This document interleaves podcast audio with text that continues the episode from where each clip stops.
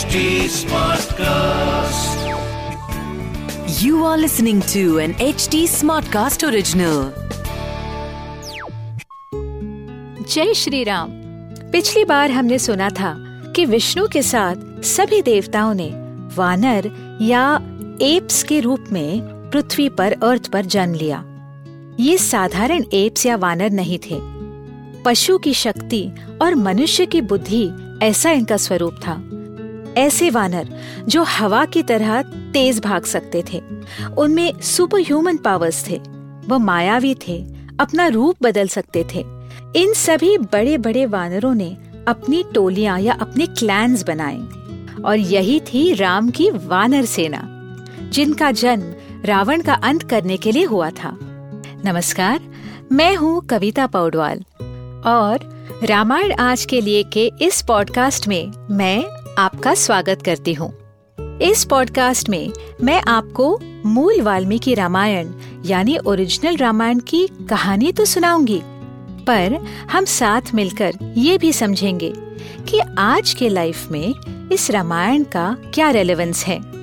आइए जानते हैं कि आज हम प्रभु श्री राम से क्या और क्यों सीख सकते हैं। श्री राम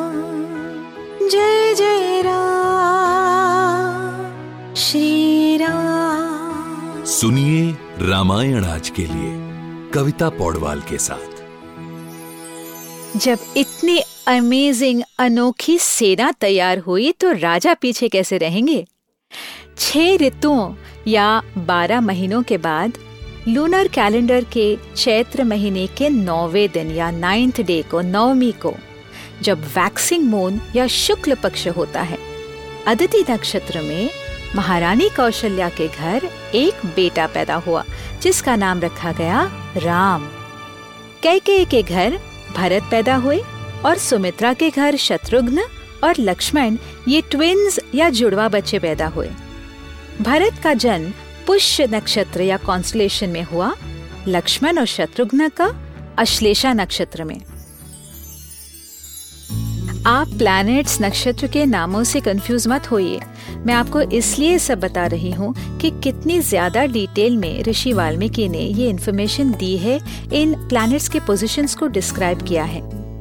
प्लैनेट्स की ट्रैजेक्टरी कभी बदलती नहीं है। और याद है ना कि हमने आपको पहले एपिसोड में बताया था कि प्लानिटेरियम गोल्ड सॉफ्टवेयर में इन प्लैनेट्स के पोजीशंस लूनर सोलर इक्लिप्सिस को डालकर डेट्स का पता लग सकता है from the past and future so English या सोलर कैलेंडर के मुताबिक श्री राम का जन्म 10 जनवरी 5114 बीसी में हुआ था एट अबाउट 12:30 पीएम हिंदू या लूनर कैलेंडर के मुताबिक, चैत्र नवमी को। कमाल की बात यह है कि आज भी हमारे भारत में और भारत के बाहर चैत्र महीने के नवमी को ही राम नवमी कहते हैं, राम का जन्म हम दोपहर को लगभग साढ़े बारह बजे मनाते हैं। इसका कंप्लीट वर्किंग और डिस्क्रिप्शन डेटिंग ऑफ़ रामायण इस किताब में आपको मिल सकता है। इसकी लिंक हमने पॉडकास्ट के ट्रांसक्रिप्ट में डाली है। तो coming back to our episode Ayodhya में मानो दुनिया भर के फेस्टिवल्स एक साथ मनाए जा रहे थे। गरीबों में धन बांटा गया, ब्राह्मणों को गाँव के गाँव दिए गए ढोल, ताशे, नगाड़े रुकने का नाम ही नहीं ले रहे थे। अयोध्या किसी नई दुल्हन की तरह सजी हुई दिख रही थी, और वहाँ स्वर्ग में आनंद कुछ कम नहीं था, क्योंकि अब रावण के अंत की शुरुआत होती नज़र आई। राजपुत्र के जन्मों के तेरहवें दिन उनका नामकरण किया गया। चारों राजकुमार बहुत प्यारे थे, लेकिन राम की बात कुछ और ही थी। अयोध्या की जनता भी राम पर अपनी जान न्यौछावर करती थी। सभी भाई एक दूसरे से बहुत प्यार करते थे, लेकिन लक्ष्मण को राम से और शत्रुघ्न को भरत से विशेष लगाव था। वो मानिए एक दूसरे की परछाई की तरह थे। देखते ही देखते ये चारों भाई बड़े होते गए। आगे क्या हुआ, जानने के लिए सुनते रहिए रामायण आज के लिए। जहाँ हम श्री वाल्मीकि रामायण जी के साथ सफ़र करते रहेंगे।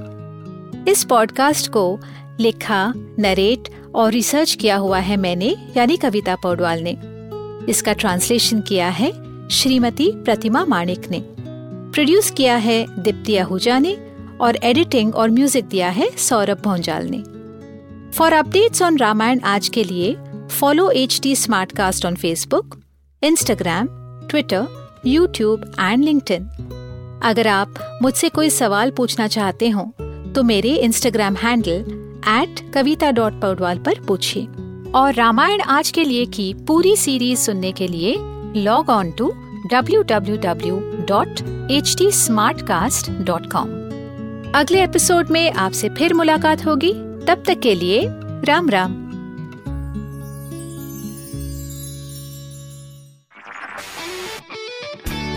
This was an HD Smartcast original. HT Smartcast.